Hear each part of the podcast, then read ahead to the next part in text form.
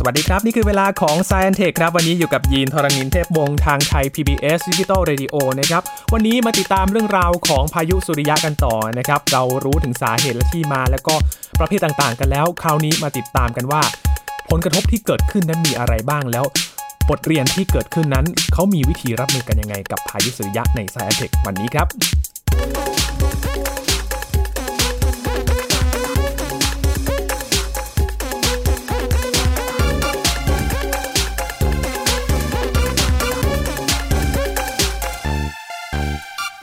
ครั้งก่อนเราติดคุณผู้ฟังนะครับ เราทราบที่มาทราบสาเหตุของพายุสุริยะกันแล้วว่าจริง ๆ แล้วเนี่ยมีประเภทมีหมวดหมู่มีสาเหตุต่างๆ ที่แตกต่างกันนะครับ แล้ววันนี้ก็มาคุยกับอาจารย์บัญชาธนบุญสมบัติกันต่อนะครับว่า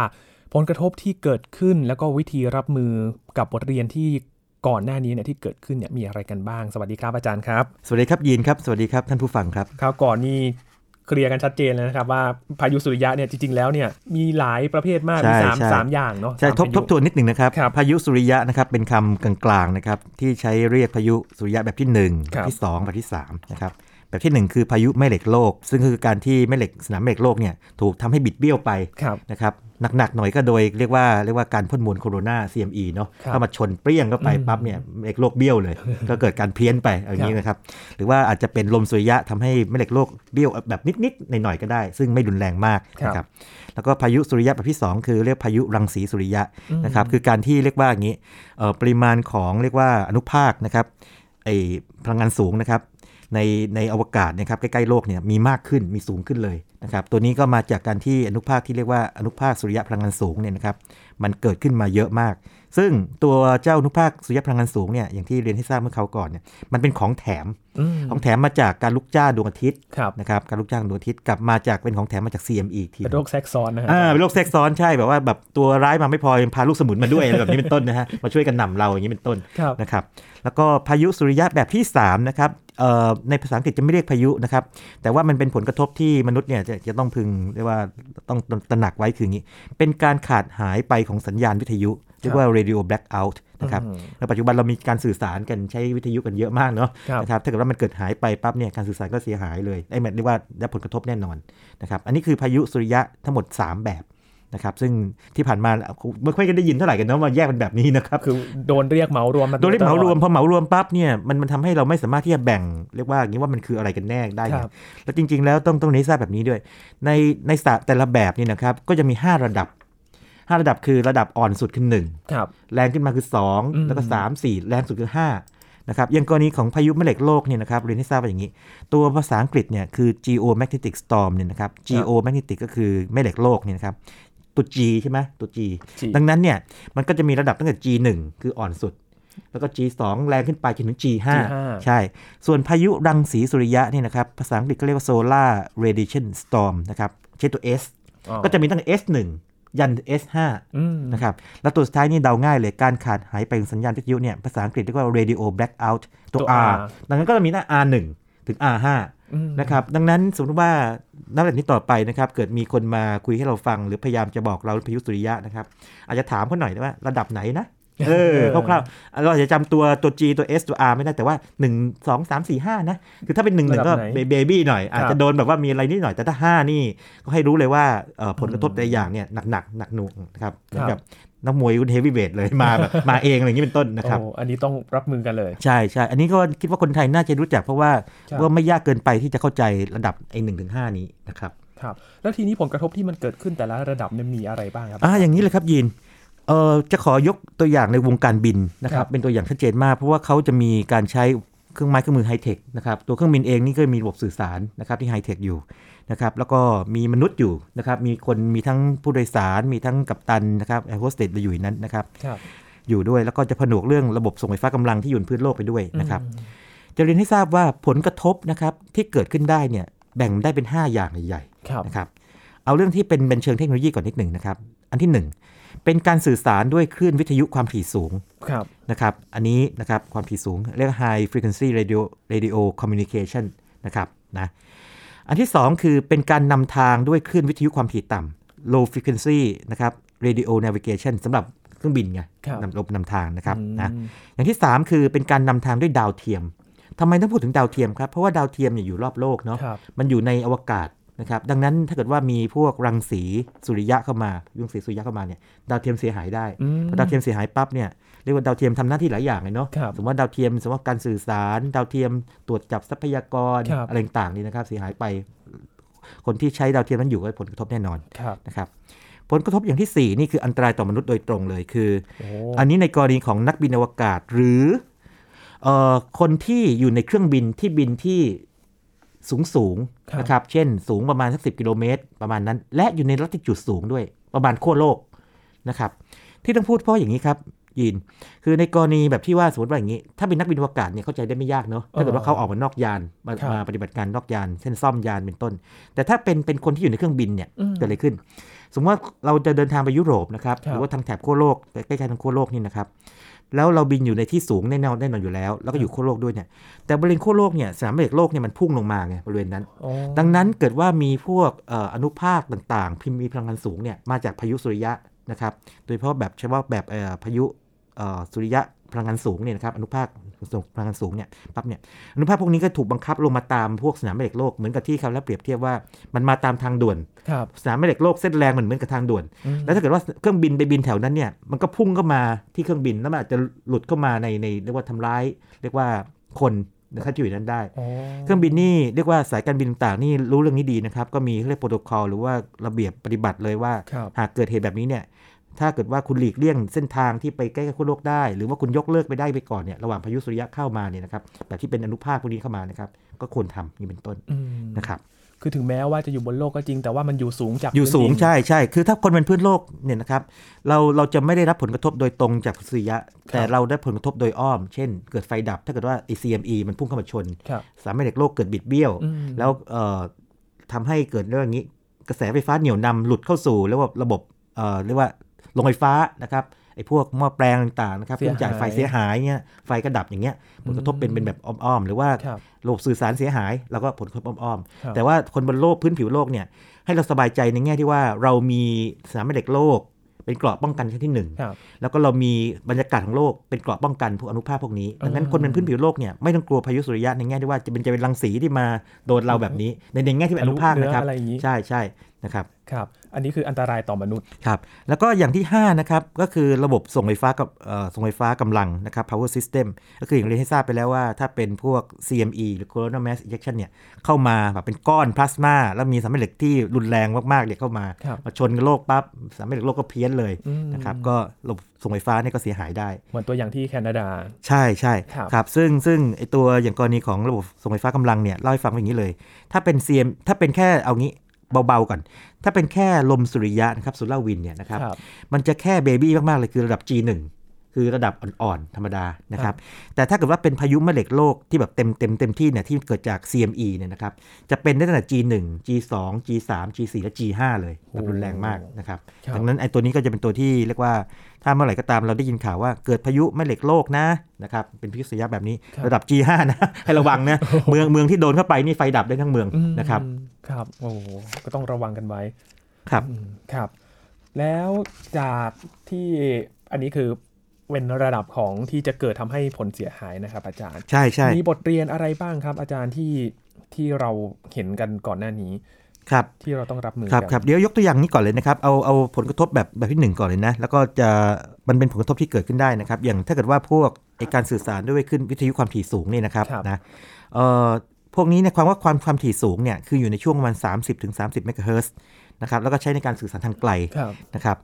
ประเด็นก็คือว่าอย่างนี้ครับ การสื่อสารทางไกลที่ใช้คลื่นวิทยุ HF พวกนี้นะครับเขาจะใช้บรรยากาศชั้นหนึ่งนะครับที่เรียกว่าชั้นไอโอโนสเฟียร์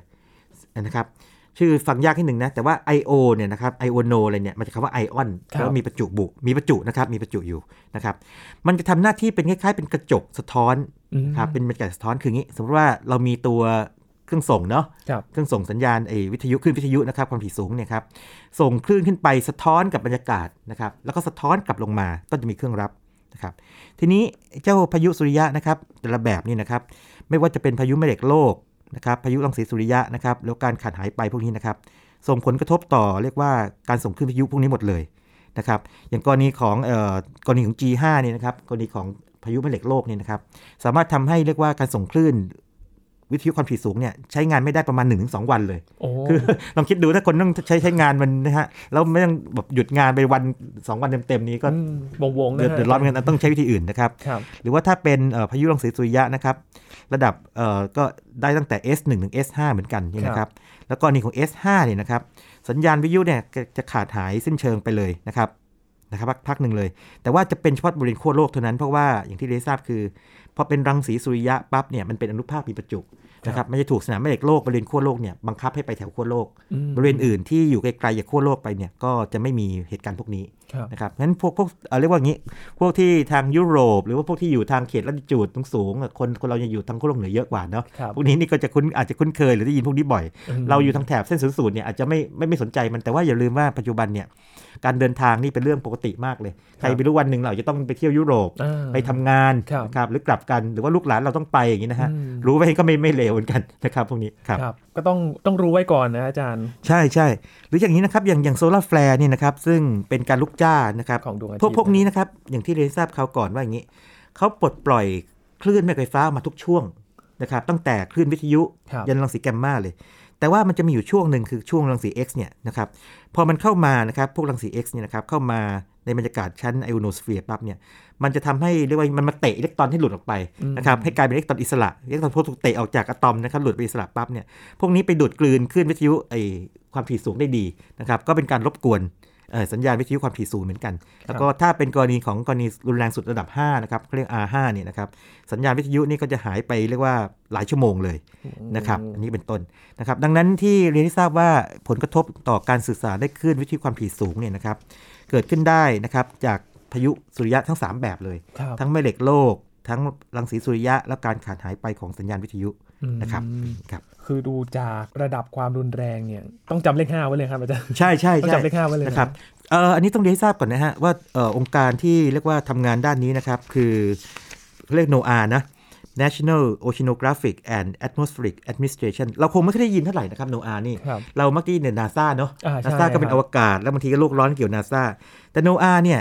ถ้าจะเปรียบเทียบไปเนี่ย ก็คล้ายๆกับอุตุนิยมวิทยาของเราอืม นะครับแต่ขอบข่ายกว้างกว่า คือเป็นทั้งอุตุนิยมวิทยาด้วย แล้วก็เกี่ยวกับเรื่องมหาสมุทรด้วยอืมนะครับยินสงสัยไหมว่าทำไมทำไมทำไมอุตุลมฟ้าอากาศและมหาสมุทรนั่นสิเหครับตุเหตุผลคืออย่างนี้ครับ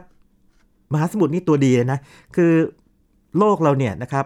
พื้นผิวของของโลกส่วนใหญ่เป็นน้ำเนอะเป็นมหาสมุทรเนาะครับมันจะแลกแลกเปลี่ยนความร้อนกับบรรยากาศได้มากเลยอืมนะครับเอาง่ายๆอย่างปรากฏการณ์เอลนิโยเนี่ย นะครับลานินยาต่างๆที่เกิดผลกระทบต่อต่อเราเนี่ยนะครับครับ ก็ต้องพูดถึงมหาสมุทรเหมือนกันอ่าใช่ดังนั้นเวลาเวลาจะพูดถึงเรื่องเรียกว่าลมฟ้าอากาศเนี่ยนะครับ ก็ต้องเป็นเอ่อเรียกว่าอย่างนี้ต้องพูดถึงบรรยากาศอย่างเดียวไม่พอต้องพูดมหาสมุทรด้วยครับแต่นี่กรณีโนอาเนี่ยเขาได้รับมอบหมายเป็นพิเศษให้อย่างนี้ คือนอกจากจะดูแลเรื่องเกี่ยวกับเรียกว่าลมฟ้าอากาศที่เป็นเรียกว่าฝนฟ้าอากาศเรื่องเมฆเรื่องพายุต่างๆอันนี้นะครับ ยังดูแลมหาสมุทรอ่านั่นนั่นก็ชื่อเขาอยู่แล้ว ยังดูแลเรื่องเกี่ยวกับเรียกว่า space weather คืออย่างนี้ เกี่ยวกับพวกอนุภาคต่างๆ หรือว่ารังสีต่างๆที่เข้ามาในสู่อวกาศที่มันอยู่รอบๆ โลกด้วยโอ้เป็นของแถมจริง ๆ แล้วเนี่ยเขาเขาได้ได้รับการมอบหมายมากกว่าชื่อของเขาครับหนึ่งนะครับ คือเป็นทั้งองค์กรด้านอุตุนิยมวิทยาเนาะอ่าด้านมหาสมุทรแล้วก็บวกกับ Space Weather คือเป็นเอ่อลมฟ้าอวกาศแล้วกันใช้คำนี้ลมฟ้านะคอรับวกาศลมฟ้าอวกาศนะครับ นะครับอย่างนั้นโอ้โหครับก็โนอานี่ก็จะเป็นยิ่งใหญ่เป็นองค์กรที่กำหนดมาตรฐานครับไอ้ที่เรียกว่า1นถึงหมของพายุสุริยะทั้ง 3 แบบครับนะครับตั้งแต่ G1 ถึง G5 สำหรับพายุแม่เหล็กโลกนะครับตั้งแต่ S1 ถึง S5 แล้วก็ R1 ถึง R5 นะครับโอ้ครับอาจารย์แล้วทีนี้การรับมือที่เกิดขึ้นพอเรามีระดับความรุนแรงของพายุนี้ขึ้นมา มีมีตัวอย่างการรับมือกันบ้างไหมครับ ว่าจะป้องกันยังไงฮะต้องต้องแบบนี้เลยครับ แน่นอนว่า จริงๆ เราห้ามเขาไม่ได้นะ คือสมมติว่ามันเป็นรังสีมาจากดวงอาทิตย์ไม่ว่าจะเป็นเอ็กซเรย์หรือว่าคลื่นแสงไฟฟ้าหรืออนุภาคเนี่ยเราไปหยุดเขาไม่ได้หรอกนะครับครับแต่ว่าเราสามารถที่จะนี้ตรวจจับเขาได้ ทีนี้วิธีตรวจจับก็มีมีมีมีสองสองอย่างใหญ่ๆแบบครับนี้นะครับ คือตรวจจับจากเรียกว่าสถานีหรือว่าอุปกรณ์บนบนพื้นผิวโลก ในแบบหนึ่งคือเป็นเรียกว่าเป็นอุปกรณ์ต่างที่ติดติดตั้งอยู่กับดาวเทียมเฉพาะครับทางเลยอืมที่คอยจับตาจ้องดวงอาทิตย์เลยพูดง่ายโอ้โหแต่อีกส่วนหนึ่งคือแบบคอยดูสามเหล็กโลกเปลี่ยนไปหรือเปล่า แต่จครัริงบๆแล้วเนี่ยหลักๆต้องต้องจ้องดวงอาทิตย์เอาไว้ว่าว่าดูทางไกลก่อว่านเออว่าเองปล่อยเลยม้าเปล่าเนี่ยนะใช่ไหมครับนะครับทีนี้เอาบนโลกก่อนแล้วกันนะครับบนโลกเนี่ยบนโลกนี่นะครับบนพื้นดินเนี่ยนะครับจะศึกษาทั้งหมดประมาณ4แบบนะครับสามสี่แบบ แบบหนึ่งคืออย่างนี้ศึกษาพื้นผิวดวงอาทิตย์นะครับพูดง่ายๆคืออย่างนี้ อย่างที่เรียนเรียนให้ทราบว่าจุดบนดวงอาทิตย์เนี่ยนะครับคือตัวที่เกิดการลุกจ้าขึ้นมาเนาะครับแล้วก็การพ่นมวลโคโรนาหรือ CME ออกมาใช่ไหมดังนั้นก็จะมีเรียกว่าอย่างนี้การแบบเฝ้าดูว่าบนพื้นผิวดวงอาทิตย์ฝั่งที่หันเข้าหาโลกนี่นะครับเขามีเรียกว่าจุดบนดวงอาทิตย์เนี่ยแค่ไหนจำนวนจุดนะครับนั่นก็อย่างหนึ่งนะครับอีกอย่างหนึ่งคือเรียกว่าพื้นที่รวมของจุดเพราะว่าจุดเนี่ยมันไม่ใช่จุดจริงๆนะมันแค่เป็นปื้นๆอะม เออคล้ายๆเป็นไฝเป็นฝ้ามากกว่าเนาะอ่าบางบางจุดก็ใหญ่บางจุดก็เล็กครับความจริงไม่น่าเรียกว่าจุดเลยเพราะจุดมันนึกถึงอะไรที่เป็นเป็นแบบเล็กๆนิดเดียวเนาะครับมันเป็นปื้นเออโอ้โหปื้นเล็กปื้นใหญ่ ถ้ามันปื้นเล็กๆก็โอเคมันก็อาจจะปล่อยมันน้อยๆหน่อยถ้ามันปื้นใหญ่ครับโอ้อันอันนี้น่าจะได้เยอะแล้วเพราะทำให้เหล็กอืมน่าจะแรงเท่านั้นนะครับ แล้วก็ตัวที่เขาจับความสัมพันธ์นะฮะก็คือว่าพื้นที่รวมที่ที่ว่าของของไอจุดบนดวงอาทิตย์เนี่ยนะครับสัมพันธ์กับช่วงรังสี X นะครับแล้วก็รังสีไวไวอัลตราไวโอเลตแบบสุดขีดอืมนะครับว่าตัวนี้มันจะเป็นตัวที่สำคัญเลยนะครับแล้วก็จะมีเครือข่ายหอดูดาวนะครับชื่อย่อว่ากองนะครับ GONG นะครับ Global Oscillation Network Group Project นะครับ ตัวนี้ก็เก็บข้อมูลทั้งพื้นผิวดวงอาทิตย์ทั้งภาย ทั้งพื้นผิวและภายในดวงอาทิตย์ด้วย ยินครับ เราเราเรารู้แล้วว่าโลกเนี่ยเกิดแผ่นดินไหวได้เนาะครับนะครับ แต่ว่าดาวฤกษ์นี่ก็ไหวได้เหมือนกันนะ โอ้ เออ ดาวฤกษ์เนี่ยที่เราเห็นเนี่ยมันมันไหวยังไงครับ คือมันเอางี้ เปรียบเทียบอย่างนี้แล้วกัน ใครที่เคยตีกลองจะรู้เลยว่า ถ้าก่อนตีเนี่ยไอ้ผนไอ้หนังหน้ากลองเนี่ยมันก็จะเรียบๆธรรมดาใช่ไหมครับพอตีไปปั๊บเนี่ยมันต้องหย่สั่อนนอ่ามันต้องมันต้องสั่นมันต้องสั่น ตาเราอาจจะเห็นแบบนิดๆแต่ถ้าเราเอาสมมติทำแบบนี้นะครับ เราเอาผงทรายหรือว่าผงอะไรบางอย่างนะครับไปโรยผงที่สีก็ได้โอ้ไปโรยบนโรยนะโรยทั่วๆนะครับ แล้วตีตีกลองให้สั่นๆปั๊บเนี่ยผงมันจะไปออกันที่บางบางบางตำแหน่งมากกว่าบางตำแหน่งถูกไหมคือมันสั่นๆเนี่ยมันอาจจะเป็นแพทเทิร์นเป็นรูปตัวบวกเป็นรูปกลมๆอะไรก็ตามขึ้นมาอย่างนี้นะครับ ปรากฏว่าอย่างนี้ ผิวของพวกกรองพวกเนี้ยมีการสั่นได้หลายแบบนะครับดูได้จากแพทเทิร์นของผงที่เราโรยลงไปนะครับ พวกดาวฤกษ์ต่างๆ พวกนี้ก็ไหวเหมือนกันอ๋อนะครับบางบางส่วนมันยุบลงไปบางส่วนพองออกมาครับนะครับไม่จำเป็นว่ามันต้องยุบพร้อมกันพองพร้อมกัน บางส่วนครับยุบบางส่วนพองนี้นะครับอืมเขาเรียกว่าเอ่อเป็นการศึกษาการเคลื่อนไหวสะเทือนนะครับของดวงอาทิตย์นะฮะอันอันนี้อันนี้ก็เป็นตัวที่บ่งบอกเรียกว่า เกี่ยวสัมพันธ์เกี่ยวกับตัวสาเหตุของไอ้พายุสุริยะที่เราพูดถึงด้วยเหมือนกันโอ้นะครับเพราะฉะนั้นบนโลกนี่ก็จะต้องตรวจจับครับดวงอาทิตย์ทีนี้ถ้าถ้ามาดูบนโลกเองเลยนะครับแน่นอนว่าต้องแบบนี้ครับ ยิน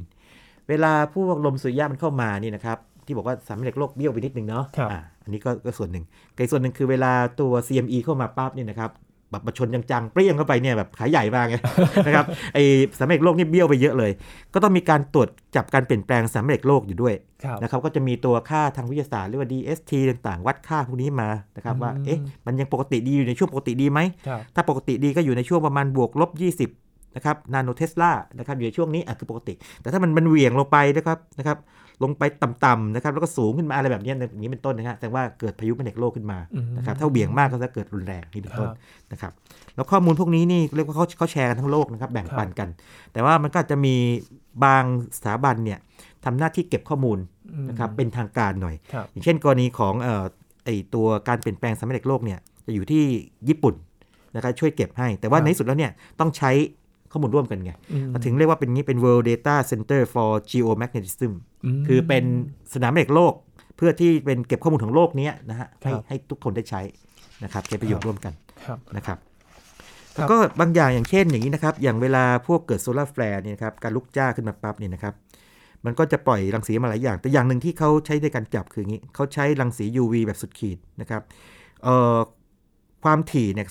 2 2,800 เมกะเฮิรตซ์นะครับ แต่ความยาวคลื่นมันเรียกว่า 10.7 เซนติเมตร ดังนั้นเราจะเห็นตัวนี้นะฮะ เราเห็นเจ้า F ใหญ่นะฮะยินครับแล้วก็ 10.7อืมนะครับคลื่นวิทยุตรงนี้เขาจับตัวนี้ออกมานะครับ แล้วก็เป็นตัวที่บ่งบอกว่าดวงอาทิตย์เนี่ยมีเรียกว่ามีความขยันในการปลดปล่อยพลังงานออกมาแค่ไหนนะครับ เป็นตัวมาตรฐานนะคครัรับบแล้วก็มีอีกอย่างหนึ่งคือปริมาณไอออนนะครับอิเล็กตรอนนะครับ โดยรวมในชั้นไอโอโนสเฟียร์ อันนี้ก็บอกได้เหมือนกัน เพราะว่าเวลาพวก รังสีพวกนี้เข้ามาปั๊บเนี่ยชั้นไอโอโนสเฟียร์เนี่ยนะครับก็จะมีปริมาณของอิเล็กตรอนที่เปลี่ยนแปลงไปนะครับนั่นคือบนโลกนะครับนั่นบนโลกนี่คือบนโลกนะครับครับแล้วมีนอกโลกไหมครับอาจารย์นอกโลกแน่นอนนะครับนอกโลกนี่ก็โอ้โหดาวเทียมนี่แบบเป็นเรียกว่างี้เป็นฝูงดาวเทียมเลยนะครับ เยอะมากนะคืออาจารย์ช่วงนี้คือคืออย่างนี้ครับยินประเด็นมันคือว่าอย่างที่เรียนให้ทราบอย่างนี้ ตัวพายุสุริยะเนี่ยมีทั้งหมดเอ่อ สามแบบเนาะครับแต่สาเหตุเนี่ยมี 4 อย่างใช่ไหมอ่าที่บอกว่ามีลมสุริยะนะครับ มี solar flare ครับใช่ไหมมีการลุกจ้า มี CME หรือมีมี solar energetic particle อนุภาคพลังงานสูงเนี่ยดังนั้นดาวเทียมแต่ละอย่างเนี่ย ก็จะคล้ายๆกับถูกมอบหมายหน้าที่บอกว่า อะ ดวงนี้ให้ศึกษาที่เป็นพิเศษหน่อยจะได้แบบเข้มข้นเลยดวงนี้อืมศึกษาแบบนี้หรือบางบางดวงอาจจะศึกษาสองอย่างพร้อมกัครันบอย่างนี้เป็นต้นนะครับยกตัวอย่างอย่างเช่นนะครับดาวเทียมที่ถ้าถ้าฟังแบบฟังแบบ ตัวย่อมันนะฟังคล้ายๆชื่อจีนนะโซโหอะไรอย่างงี้นะแต่จริงๆมันมันย่อมันอย่างเงี้ย S O H O เนี่ย S มาจากคำว่า Solar and Heliospheric Observatory ตัวนี้เนี่ยนะครับนอกจากศึกษาไอ้โครงสร้างการเปลี่ยนแปลงภายในดวงอาทิตย์แล้วเนี่ยเขาจับตาดูเรียกว่าการเกิดลมสุริยะมากเป็นพิเศษอืมนะครับอ่าโอเคก็จับจับลมสุริยะเลยไปนะนะครับแต่ถ้าเกิดเป็นดาวเทียมบางบางดวงก็อย่างเช่นเป็น SDO นะ Solar Dynamic Observatory เนี่ยตัวนี้นอกจากจะจับไอ้ ลมสุริยะเนี่ยยังจับไอ้พลังงานของนุภาพสุริยะพลังงานสูงด้วยอืมแบบที่สี่ใช่ไหมที่มีครับของแถมไอ้ที่มากับลูกของแถพี่มอะเลยเออนะครับมาอย่างนี้เป็นต้นนะครับ แล้วก็อย่างบางดวงนะครับ บางดวงเนี่ยก็จะจ้องคอยดูว่าจะเกิดการลุกจ้าเป็นยังไงอ่าอืมแน่นอนใช่ไหมมันโซลาร์มันต้องมีแฟคร์ล้ายๆกับตัวที่เฉพาะทางไงครับบางตัวอาจจะแบบจับได้หลายอย่างแบบ general หน่อยบางตัวเฉพาะทางหน่อยอะไรเงี้ยลงไปอย่างนี้นะครับอย่าง GOES เนี่ยครับบางบางดวงเนี่ยก็จะเรียกว่าอย่างนี้ คอยจับเอ่อถ่ายภาพรังสี X นะครับจากเรียกว่าการลุกจ้าขึ้นมา นะครับแล้วก็ CME ด้วยแน่นอนอืมตัวนี้ CME นี่พลาดไม่ได้เลยเป็นขายใหญ่นะต้องคอยจับตัวจับจับตาไว้เพราะว่าถ้ามันเกิดขึ้นมาปั๊บเนี่ยเอ่อถ้ามันพุ่งไปที่อื่นไม่เกี่ยวกับโลกก็แล้วไปก็บันทึกเอาไว้ แต่ถ้ามันครับพุ่งมาทางโลกปั๊บเนี่ยเอาคราวนี้เรื่องโอ้โหเรื่องใหญ่ต้องเตือนกันแล้ว แล้วก็ครับต้องคำนวณให้ได้ว่าจะมาถึงโลกเมื่อไหร่ และถ้ามาถึงโลกแล้วเนี่ยบริเวณไหนบนของโลกที่จะโดนผลกระทบครับใช่ไหมแน่นอนว่ามันไม่โดนทั้งโลกไงมันเปี้ยงเข้ามาอาจจะเป็นสักระดับประมาณเมืองขนาดเมืองนะครับแล้วก็จะมีดาวเทียมดวงอื่นๆ เช่น ตัวนี้เนี่ยน่าสนใจเลยตัวนี้อย่างเขาเรียกสเต STEREO ชื่อย่อนะครับ Solar Terrestrial Relations นะครับ Observatory เนี่ยตัวนี้เนี่ยอย่างนี้ครับ ตัวนี้จับ CME เหมือนกันครับแต่ตัวนี้เนี่ยจะมี 2 ลำนะครับยินครับครับ น่าสนใจมากยินครับ เวลาเราไปดูหนังสามมิติเนี่ยมันมีหลายเทคโนโลยีเนาะคือถ้าเป็นเก่าๆหน่อยเนี่ยเคยเห็นยินเคยอ่านการ์ตูนชนิดแบบไอ้น้ำเงินกับแดงไหม ที่ครับต้องใช้ใช้แว่นอ๋อแว่นน้ำเงินน้ำเงินแดแดงงเออแล้วมันจะเห็นเป็นสามมิติออกมาใช่ไหมครับครับเออแต่บางทีมันก็เป็นอีกแบบนะเขาเรียกโพลาไรเซอร์เนาะครับนะครับแล้วเห็นเป็นสามมิติออกมาใช่ไหมครับเด้งออกมาเลยใช่ใช่ไอ้กล้องไม่ใช่ไอ้เขาดูดาวที่เรียกว่าสเต r ร o เนี่ยตัวนี้น่าสนใจมากมันมี2ลำเนาะสองลำนะครับแต่2ลำเนี่ยมันศึกษา CME เหมือนกันอืม เพื่อที่จะจับ CME ในลักษณะ3มิติไงครัว่าบว่าเป็นยังไงรูปร่างเป็นยังไง แล้วก็เคลื่อนมายังไงโอ้อ่าคือคือในทางวิทยาศาสตร์หรือในทางเรื่องเกี่ยวกับเรื่องไอ้พวกพายุสุริยะพวกนี้นะครับครับเนื่องจากว่ามีรายละเอียดหลายอย่างซับซ้อนที่บอกเนี่ยก็ต้องมีเรียกว่าดาวเทียมเฉพาะทางอืมลงไปจับมันนะครับเหมือนคุณหมอนะครับต้องมีแพทย์เฉใช่พาะทางใช่ในพี่การเจ้าดูทองคนนี้ชำนาญด้านนี้คนนี้ชำนาญด้านนั้น แต่ครัว่าบในที่สุดแล้วเนี่ยต้องเอามาประกอบประกอบกันไงอืมประกอบภาพรวมนะคครัรับบเพื่อเพื่อจะยืนยันว่าเกิดอะไรขึ้นมาแล้วนะครับเวลาถ้าเกิดว่า คนบนโลกได้ผลกระทบแบบไหน ระดับไหนด้วยอย่างที่บอก1นถึงห้านะครับแบบไหนอืมนี่เป็นต้นนะครับครับ อาจารย์ครับแล้วแล้วดาวเทียมเนี่ยพอมันมีพวกพายุสุริยะนี้ขึ้นมา ดาวเทียมนี่มีระบบป้องกันตัวเองอ่าไหมน่าสนใจมากเลยเคยอ่านเจอแบบนี้นะครับครับ ดาวเทียมดวงบางดวงเนี่ยฉลาดนะครับคืออย่างนี้เขามีกรอบป้องกันเนาะครับผมว่าเขาเขาทำหน้าที่อยู่นะครับแต่ปรากฏว่าอย่างนี้เขาหันเอาด้านที่อาจจะเรียกว่าไม่มีเกราะป้องกันเนี่ยด้านที่ค่อนข้างจะแบบ อาจจะเป็นจุดอ่อนมากหน่อยเนี่ยหันครัการบดวงอาทิตย์แล้วบังเอิญเกิดเรียกว่าเอ่อไออนุภาคนะครับที่มันมากับไอ CME นะครับพุ่งเข้ามาปั๊บเนี่ยนะฮะแล้วถ้าคนบนโลกทราบปั๊บเนี่ยนะก็เลยสั่งให้ดาวเทียมเนี่ยหันฝั่งเกราะเนี่ยเข้าไปป้องกัน ไม่ให้อนุภาคเนี่ยเข้ามาในวงจรเล็กๆของเขาไงนะครับแล้วก็จากนั้นเนี่ยก็หมุนดาวเทียมกลับมาอย่างนี้เป็นต้นอืมอ๋อมีกรอบป้องกันตัวเองด้วยใช่ใช่ก็มีกรอบป้องกันตัวเองก็คือแน่นอนว่า คนเราคงไม่อยากจะเรียกว่าเสียดาวเทียมไปฟรีๆอย่างนั้นก็ลก็งต้องทุนหาทางป้องกันสูงเหมือนกันนะครับใช่ใช่อืมตัวตัวเขาเองเนี่ยคอยจับตาดูอยู่เนี่ยแต่ว่าตัวเขาเองหรือว่าดาวเทียมดวงอื่นที่ไม่ทำงานทำงานด้านแบบนี้ก็ต้องมีกรอบป้องกันอย่างนี้อยู่อืม นะครับครับ อันนี้เป็นเป็นเรื่องปกติที่คนที่ทำงานด้านพวกเออเรียกว่าเทคโนโลยีอวกาศพวกนี้ก็จะรับทราบเลยนะครับ เพราะว่าเรื่องพายุสุริยะนะครับ อันนี้เป็นคำกลางๆเนาะที่ครับหลายแบบเนี่ยนะครับส่งผลกระทบต่อหลายมิตินะครับอืมถ้าเป็นดาวเทียมก็เป็นพวกอิเล็กทรอนิกส์ครับถ้าเป็นมนุษย์อวกาศก็ร่างกาย ถ้าเป็นคนก็ผลกระทบทางอ้อม แต่อืมทางอ้อมนี่ก็ได้ตั้งแต่การสื่อสารขาดหายจนกครัระบทั่งเกิดไฟดับทั้งเมืองนี่เป็นต้นโอ้นะครับนี่ก็เป็นความรู้ใหม่ ๆ เลยนะครับ จริง ๆ เนี่ย ผู้เชี่ยวชาญเนี่ยเอารู้กันแล้วแต่จริงๆเนี่ยคนทั่วไปอาจคนจะทั่วไม่ทไปราบครับใช่ใช่จะไม่ทราบมากเท่าครับไหร่นะแต่ก็ใช่เป็นวิธีรับมือที่เราจะได้รู้ว่าเกิดขึ้นยังไงใช่และจริงๆก็มีเป็นรอบของมันนะครับอาจารย์ ใช่ใช่ทุก 11 ปีนะครับครับดูที่ขยันทุก 11 ปี นะครับอืมอย่างปีที่แล้วนี่ขยันไปปี 2014ครับนะครับแต่ว่า11ปีนี่ไม่ใช่ว่า11ปีเป๊ะๆแล้วมานะครับครับ มันอาจจะอยู่ในช่วง7ถึง13 ปีอะไรเงี้ยคือมันอืแมกว่งๆ แต่ค่าเฉลี่ยอยู่อยู่ที่ 11 ปีประมาณมันจะ11ขยันทีปีหนึ่งจะมาเยอะทีหนึ่งครับทีนี้คนทั่วไปเนี่ยยินอาจจะถามว่าเอ๊ะคนทั่วไปที่เราทำอะไรได้บ้างครับอย่างแรกเลยคืออย่างนี้ เราเข้าใจพื้นฐาน นะครับเวลาเราฟังข่าวอ่านข่าว หรือมีคนมาเล่าให้ฟังเนี่ยปั๊บเนี่ยเกิดพายุสุริยะเนี่ยเราต้องฉุกคิดขึ้นมาละครับอย่างแรกเลยเอ้ยเคยได้ยินจากสายวิทยุไทย PBS นี่เนาะครับพายุสุริยะมีตั้งหลายแบบนะสามแบบไหนเป็นคุณแบบอกไหนอะคุณบอกสิแบบไหนอืมและไอ้แบบที่ว่าเนี้ความรุนแรงที่ประเมินระดับไหน1นึ่งครับหนึ่งถึงห้า หนึ่งอืมคืออ่อนสุดนะครับสองก็รุนแรงขึ้นไปจน5แรงสุด ถ้าคนคนนั้นบอกได้เออแสดงว่าเขาโอเคเขารู้เขารู้เลยเรื่องเออทีนี้อาจจะถามต่อหรือว่าอ่านอ่านข่าวต่อว่าเออสาเหตุเป็นยังไงอืมนะฮะจะเป็นยังไง หรือว่าเรื่องนี้เกิดขึ้นไปแล้วครับแล้วที่ไหนผลกระทบหรือถ้าจะไม่เกิดกำลังเตือนบอกว่าภายในเวลาเท่านั้นเท่านี้เนี่ยอ่าบริเวณบริเวณดังต่อไปนี้ได้ผลกระทบปั๊บเนี่ยเราจะได้เตรียมตัวได้ทันครับถ้าเกิดว่าเป็นเอ่อเรียกว่าอย่างนี้ สมมติว่าเกิด CME เข้ามาอะพี่พี่ใหญ่ครัขาบใหญ่มาเลยฮะขายใหญ่มาปั๊บเนี่ยโอ้การไฟฟ้านี่ต้องรู้แล้วนะครับต้องรู้แล้วเพราะว่าเขาทำให้ไฟดับได้นะถ้าอืมระดับ G5 ถูกไหมครับ อย่างนี้เป็นต้น แล้วถ้าเกิดว่าเอ่อใครก็ตามเอางี้ ถ้าเกิดว่าต่อไม่ให้ CME เนี่ยแต่ว่ารู้ว่าเกิดมีรังสีมากขึ้นนะครับในในบรรยากาศระดับสูงเนี่ยคุณจะคงจะเดินทางไปแถบยุโรปตอนเหนือหรือทางแถบแคนาดาอย่างนี้เป็นต้นเนี่ยนะฮะอืมอ่าก็ต้องรู้แล้วว่าเอ๊ะทำไมเครื่องบินเขาถูกหรือว่าไฟล์ไฟล์เนี่ยถูกเลื่อนถูกหยกเลิรืกอถูกยกเลิกไปไปอ่า หรือเราจะประเมินเองเลยบอกว่าพายุสุริยะเข้าเนี่ยลองอ่านข่าวดู อาจจะมีเข้าบริเวณนี้ อาจจะมีรังสีนี้เพิ่มขึ้นเนี่ยถ้าเกิดว่าเขาไม่ยกเลิกนี่เราจะต้องคิดเองคิดคิดเองได้ไงว่าเฮ้ยครับมันมีมีความเสี่ยงที่จะยกเลิกอืมงั้นในการดีลธุรกิจหรือการไปเที่ยวต่างๆเนี่ยก็ต้องมีแผนสองครับรองรับเอาไว้ อันนี้คือคนทั่วไปเนี่ยทำได้ประมาณนี้ส่วนเพราะว่าเรื่องทางเทคโนโลยีนี่มันมันเรียกว่ามันราคาแพงและซับซ้อนเกินไปครับแต่ถ้าเราเข้าใจข่าวอย่างถูกต้องเนี่ยเราไม่ตื่นตระหนก แล้วเราสามารถรับมือได้อย่างถูกต้อง คือไม่โอ้โหแบบพายุสุริยะปั๊บตื่นตื่นแตกกลัวกันหมดตื่นเลเลยยหรือพายุสุริยะมาแบบแบบรุนแรงแล้วไม่รู้เลยว่ามันรุนแรงนะมันไฟดับได้นะอันอันนี้ก็ไม่ไม่ดีเหมือนกันเพราะตั้งรับไม่ถูกนะครับโอ้โห นี่เป็นความรู้ใหม่ๆนะครับ ก็ถ้าคุณผู้ฟังอยากทราบเรื่องอะไรก็มาบอกเรากันได้นะครับ ที่แฟนเพจไทย PBS Radio นะครับ วันนี้ขอบคุณอาจารย์บัญชามาก ๆ เลยนะครับ ยินดีมากครับ นี่คือ Science Tech ประจำวันนี้ครับ คุณผู้ฟังติดตามรายการย้อนหลังก็ได้ที่ www.thaipbsradio.com นะครับ ช่วงนี้ยินทรณินเทพวงศ์สวัสดีครับ